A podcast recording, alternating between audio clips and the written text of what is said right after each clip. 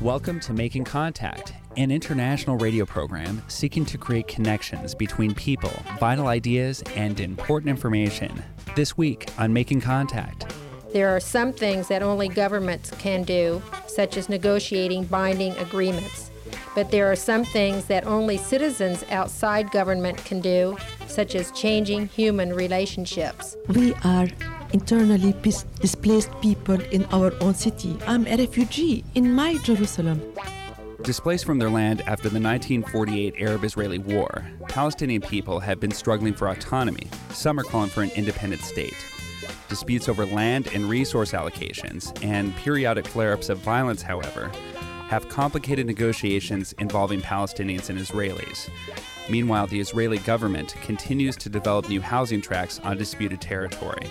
Over the past few years, some Palestinians and Jews, both in the United States and in Israel, have been circumventing official negotiation channels and developing dialogue among themselves. I'm Philip Babich, your host this week on Making Contact.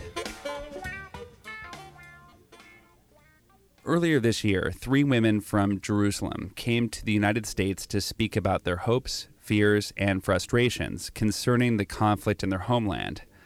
Dubbed Three Women, Three Faiths, One Shared City, Jerusalem, this tour sought to bridge differences between cultures and conflict and to share the process with the American public. Correspondent Sue Supriano spoke with these women. Michael Shohat is an Israeli Jew and member of the Jerusalem City Council. Claudette Habesh is a Palestinian Christian, and Nala Asali is a Palestinian Muslim. Michael Shohat began by talking about the divisions between Palestinians and Israelis in Jerusalem. Jerusalem is uh, uh, actually divided because uh, we don't have social relationships with the uh, Palestinians that live in East Jerusalem. And if we met them, it's uh, when they need our help as a member of the city council in uh, some problems they have, but we don't have a, a personal or social uh, relationship with them. Claudette Habesh, you were uh, born into a Christian family. I was born in Jerusalem, in what became West Jerusalem, part of Israel. And in 1948, I was made a refugee. I have been expelled from my home to make place for another family, for a Jewish family who has come from. uh, In my own home now, there are Dutch people living, and uh, I became a refugee. I became the wandering Palestinian around the world. Nala Asali. Uh, so you were also um, had to leave your home. Well, I was born in West Jerusalem. Uh, West Jerusalem was, in fact, uh, the residential area of many uh, Jerusalemites before the 1948 war. So, just like Claudette, I was born in West Jerusalem, and uh, we stayed there till the very end, till almost May 1948, until it became impossible for us to stay. And my father just told my mother, "Take the children and leave." Impossible because bullets were because coming your direction. uh, well, there were two things. One thing was there was a massacre, the massacre of Deir Yassin, in which 250, I think, people were killed in Deir Yassin, and women were killed. So um, the Palestinians panicked and said this might happen to my wife and my children. So that was one. And the other one, our house lo- was located near a military camp that belonged to the British mandate. And just because of the location, we uh, kind of received a lot of these uh, bullets in Mhm. our bedrooms. So uh, it wasn't safe for us to stay any longer. Yeah. So we left. Did you want to say something. Claud- Claudette Habesh? Uh, actually, today we are internally pis- displaced people in our own city. I'm a refugee in my Jerusalem. And uh, yes, I can go to West Jerusalem. It's only five minutes away from I li- where I live today. But uh, it is very painful, and I try not to because I only have the right to look at it over the fence. And a friend of mine, an Israeli girl who grew in this same house, they rented a cottage from my father. She is she has the same age as I have, and we have grown together when we were children, very young children. We played together. She still lives in that home, and I'm a stranger. It hurts. It really hurts, and I try not to go, not to pass from that area. I, I've heard many stories, but um, I'd like to hear your description of how it looks in Jerusalem with these divisions. Today in Jerusalem, there is no wall. East Jerusalem, which is Palestinian Arab Jerusalem, West Jerusalem, which is Israeli today. Uh, there, up to 1967, there was a big wall, barbed wire that separated the two places. Today, the wall is gone, but it definitely is a divided city. There is the psychological wall, a very hard wall that divides the city. And uh, also, the physical appearance of the city is divided in two. As you know, uh, we have a councilwoman with us, and our question has been to her how come that we Palestinians of Jerusalem pay the same taxes as any Israeli to the municipality? We pay our income taxes, and the services are not the same. I don't need to ex- to describe it to you. If you just walk the streets, you will realize in which part of Jerusalem you are.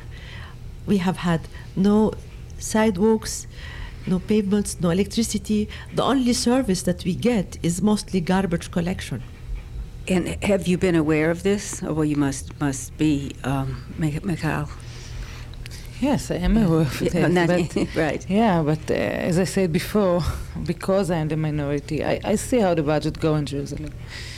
And uh, it's not only for the five years, the last five years, it's uh, for the 30 uh, last years. And uh, there is a, a, a great difference between, between uh, uh, um, East and West Jerusalem. And you can see it without your glasses, so it's not so difficult to see. But uh, that's what I said before that uh, I, we can now help only on personal issues and not on Yeah, other mu- issues. So It must be very frustrating for you as a person who wants to see peace, as do many well, Israelis. first of all, I want to see the citizens of Jerusalem get the same uh, Mhm. uh, uh, the same uh, uh, things, both sides. Uh, I don't know, all over Jerusalem uh, as a city council, member of the city council, and uh, peace is, is, is, is uh, it is a part of that, but uh, they need the same uh, service that we get in uh, Jerusalem. So it's very frustrating. It is. I'd like to hear something about um, the peace movement as it is inside Israel, uh, because I know that there is one, and uh, it's always important to separate the government from the, the people. And I heard you speaking earlier, uh, Michal, about a, a large number of people at some demonstrations. Would you talk about that? Well, there are more than one peace movement in Jerusalem, in, in Israel. There are lots of peace movements in, in Israel, and uh, uh, they become bigger and uh, new movements every day, almost every day.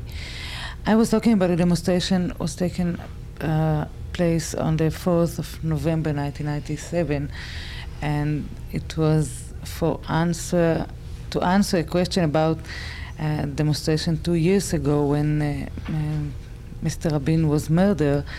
Murdered. There was then uh, 100,000, and to uh, to show how uh, the peace movements grow up through then. Uh, I said that in the last demonstration was 250,000. So uh, there are more than one uh, um, peace movement and uh, um, Many organizations. yeah, but what I want to say is that if you look uh, into the polls in Israel, you can see that more than 50% of the Israelis want the peace movement to go on, uh, the peace process to go on. So uh, uh it's very clear that uh, uh, we have to go on with the peace process according to the Israelis, ordinary people. And I think that the answer to your question we have to separate the government from the people.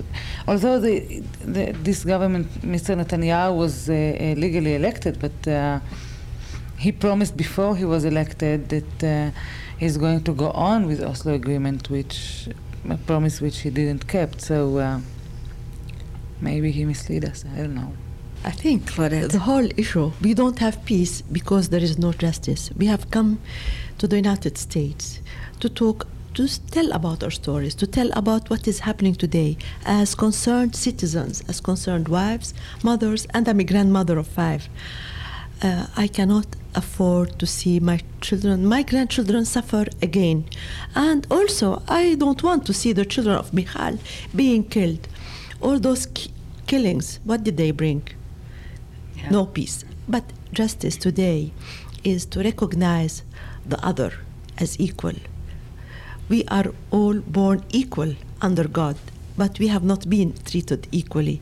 Con- there is every day continued humiliation for the Palestinians by the Israeli government and the Israeli army. Our homes are being demolished. Just last August, in Jerusalem itself, in East Jerusalem, 52 houses were demolished in one month. Yes, some of the excuses are that we are building illegally, we have no permits to build. Yes, it is partly true. Sometimes they are demolished because they stand in the way of uh, a bypass road to be done for the Israeli settlers. But why do we build illegally? We have a natural growth. We need to live somewhere. We don't get those permits. A building uh, a building society has asked for a building permit for eight years. And it's only after eight years that they did get the permit to, to do this housing project for the Palestinians. So, what do you expect? Again, the injustice today the closure on the West Bank. It is a siege. My people are living under siege. This closure has started in March 1993. We expected that after the Oslo Accords, this closure on the people would be would be lifted. On the contrary, today it seems to be much stricter than it was before. 125,000 workers and laborers have lost their jobs in Israel uh, our economy, ravaged by 30 years of occupation, cannot absorb this workforce. Mm-hmm. The great injustice that is continuing today, and supposedly after the uh, Oslo Accords, settlements should have been freezed. Expa- uh, confiscation of Palestinian land continues expansion of the settlements continues. These lands are confiscated to build new residential neighborhoods for the Israelis on the West Bank. And but the peace process is land for peace. This is what we were discussing mm-hmm. and what we are supposed to be talking about. But it seems to me that Israel today is moving toward a permanent occupation. Claudette Habesh, a Palestinian Christian. She was joined by Michael Shohat, an Israeli Jew and member of the Jerusalem City Council, and Nala Asali, a Palestinian Muslim. We'll have more of their interview with Sue Supriano in a minute.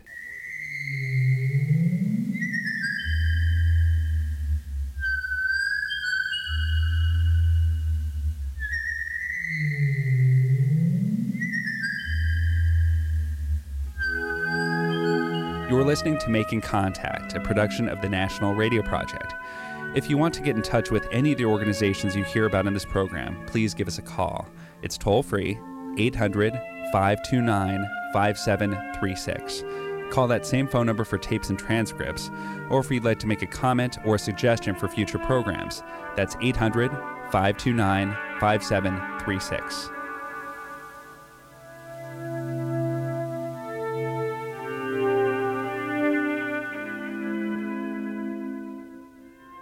During their recent tour titled Three Women, Three Faiths, One Shared City, Jerusalem, Claudette Habesh, Michal Shohat, and Nala Asali spoke with correspondent Sue Supriano about the Israeli Palestinian conflict.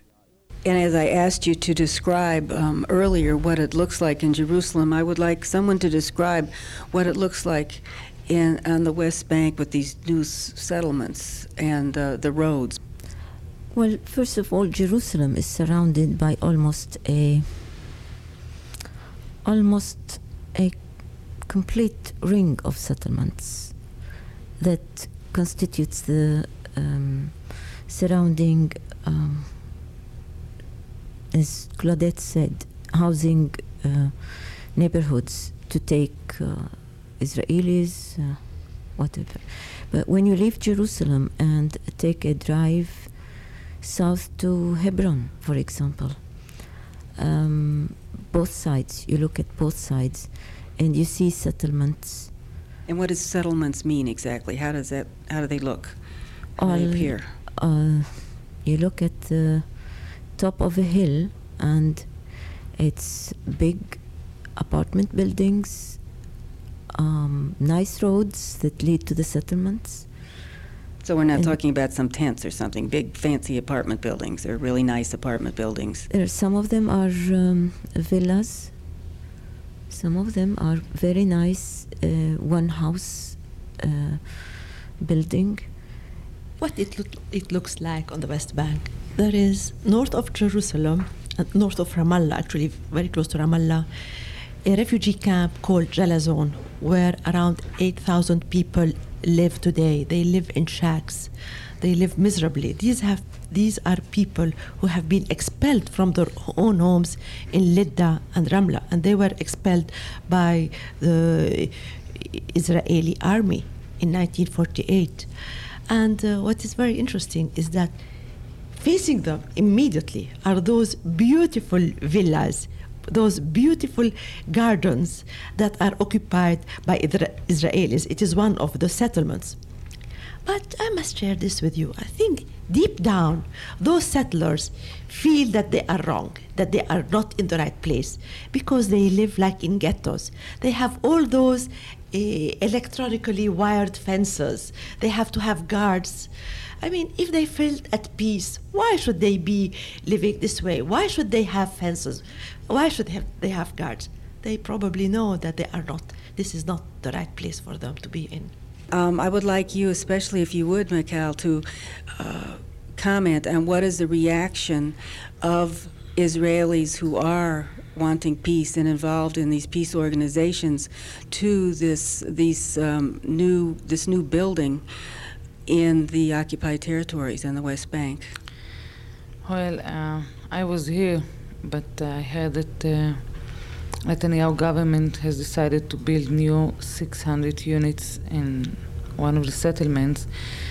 But I'm sure that while I'm here and I heard about it, there, there was a, a, a demonstration against it in front of his office. So I'm so sure that every time that there is uh, a, deci- uh, a decision like that, the, uh, we are going out demonstrate against it. So uh, we don't have the power, the power to stop. But uh, as uh, as I recall, when uh, the bulldozer came to Har Homa to start the building in Har Homa, uh, Peace Now, which is one of the big uh, peace movements, stayed there in a tent for, I think, two weeks to protest the, the decisions. So we do as much as, as we can, and, and under this uh, government is uh, especially demonstrate against the, these decisions.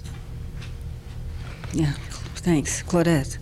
Uh, we are we are very happy to know about these peace movements like Shalom Achshav, like Yesh Gvul, and uh, we know th- we don't we know that they are patriotic Israelis who have a long-term vision. And uh, but it seems that they, so far they did not have enough clout to change things. But maybe I want to tell you, we have come to the United States because we feel that the United States has the United States administration and you citizens because the administration is represented by your officials elected officials has an important role to play and we feel that the United States administration is not fair-handed. Your policy is not fair-handed with concerning the Israeli-Palestinian conflict.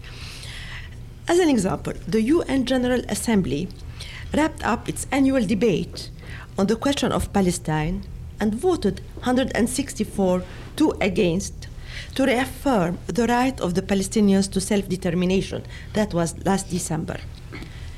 Israel and the US cast negative votes. Again, the Assembly passed a resolution 148 1 148 voices against one saying that Israel's oppo- imposition of its laws, jurisdiction, and administration on Jerusalem was illegal. Nine states, including the US, abstained. Mm-hmm. This is why you will hear us that the United States, ha- who is a co-sponsor of the peace process, we have started the peace process because we, there are people like us the two Palestinians here who believe in peace. There are people like Michal and all those peace movements who believe that there should be justice and peace, and we will try to work for that. But uh, we expect, we hope at least, that the United States will be able to to play the honest broker concerning the issues affecting our lives back home. Claudette Habesh speaking with Sue Supriano. They were joined by Michal Shohat and Nala Asali. Sponsored by Partners for Peace, Habesh, Shohat, and Asali toured the United States earlier this year.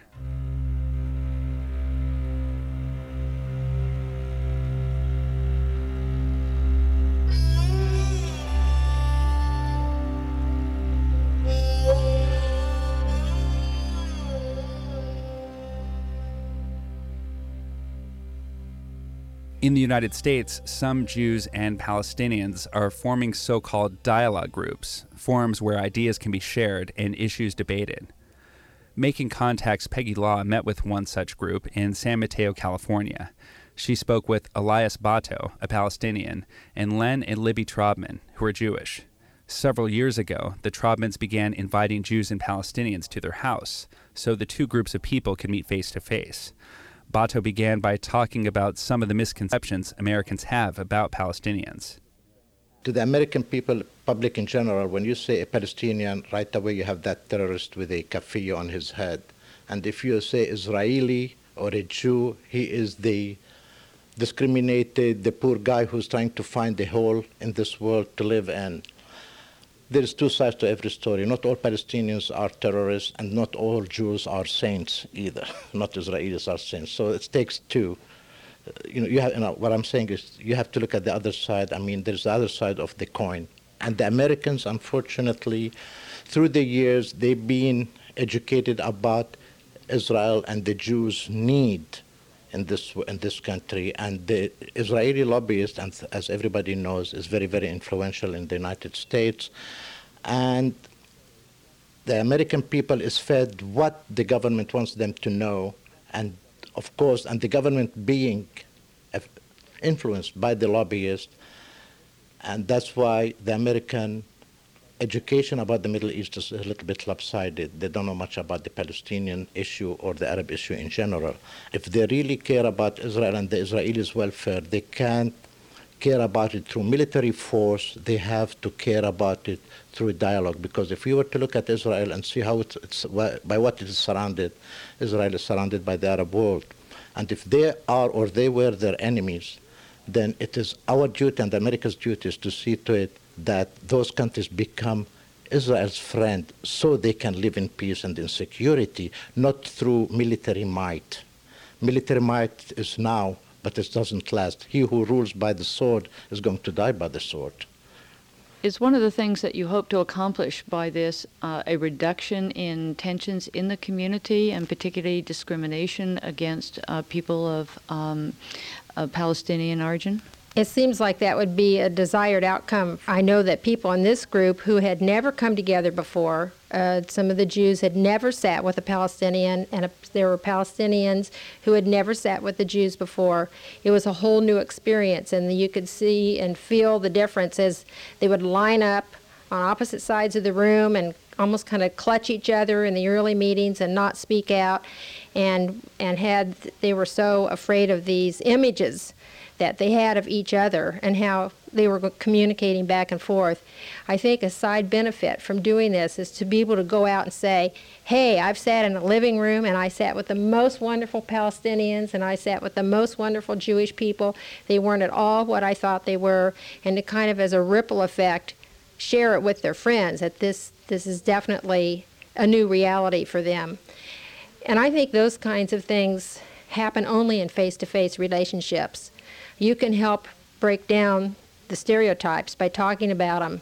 But if you haven't personally sat with somebody and had a conversation or a meal or looked into their eyes and heard their life story, it's very hard to give consent or be empathetic uh, to those people. And I think it's been a great result for at least the participants in this group. They've definitely had a change of heart and mind about the other. Len, where do you see it going? Do you have hope that this is going to somehow grow farther and farther? And can policies really be changed that have so much passion behind them? Uh, yes, I feel very hopeful. I, as I said, I feel this is the destiny. I think that, um, if I can use religious words, uh, that uh, I think every person has a soul, and I think that the uh, the soul's longing is to uh, cooperate and to live in our diversity uh, harmoniously. So I do feel hopeful. Uh, we have had a very positive uh, response from the mainstream Jewish community. Um, I think that people see that within this dialogue process, at least in our dialogue group, that we are for both peoples and that we want the best for both and that um, and that there there, uh, there is hope. I wanted to add one other thing about the importance of dialogue, um, and I want to quote Dr. Harold Saunders, who is the former Assistant Secretary of State and a negotiator at the Camp David Accords, which puts into words why we feel having our dialogue group is very important. There are some things that only governments can do, such as negotiating binding agreements. But there are some things that only citizens outside government can do, such as changing human relationships. I feel like that's a really good statement of why a dialogue group is important. We recognize that we can't solve all the problems, we're not political, but we certainly can help change people's minds and their frames of reference and give them um, new hope about building better relationships with their neighbors. And governments cannot make people do that. Libby Traubman. She was joined by Len Traubman and Elias Bato, participants in a dialogue group that addresses the prospects for peace in Israel. They spoke with Peggy Law. If you want a free booklet titled Building a Common Future, that's a resource for a Jewish Palestinian dialogue, please give us a call. You'll hear our toll free number in a moment. That's it for this edition of Making Contact. Thanks for listening. And special thanks this week to the World Affairs Council and Partners for Peace for assistance in recording portions of the show. I'm Philip Babich. If you want more information about the subject of this week's program, call the National Radio Project at 800 529 5736. Call that same phone number for tapes and transcripts, or if you'd like to make a comment about what you've just heard. That's 800 529 5736. Making Contact is an independent production funded by individual contributors. We're committed to providing a forum for voices and opinions not often heard in the mass media. Our producers are David Barsamian, Philip Babich, and Denise Grob. Our senior advisor is Norman Solomon, and our executive director is Peggy Law. Our theme music is by the Charlie Hunter Trio. For everyone at Making Contact, thanks for listening.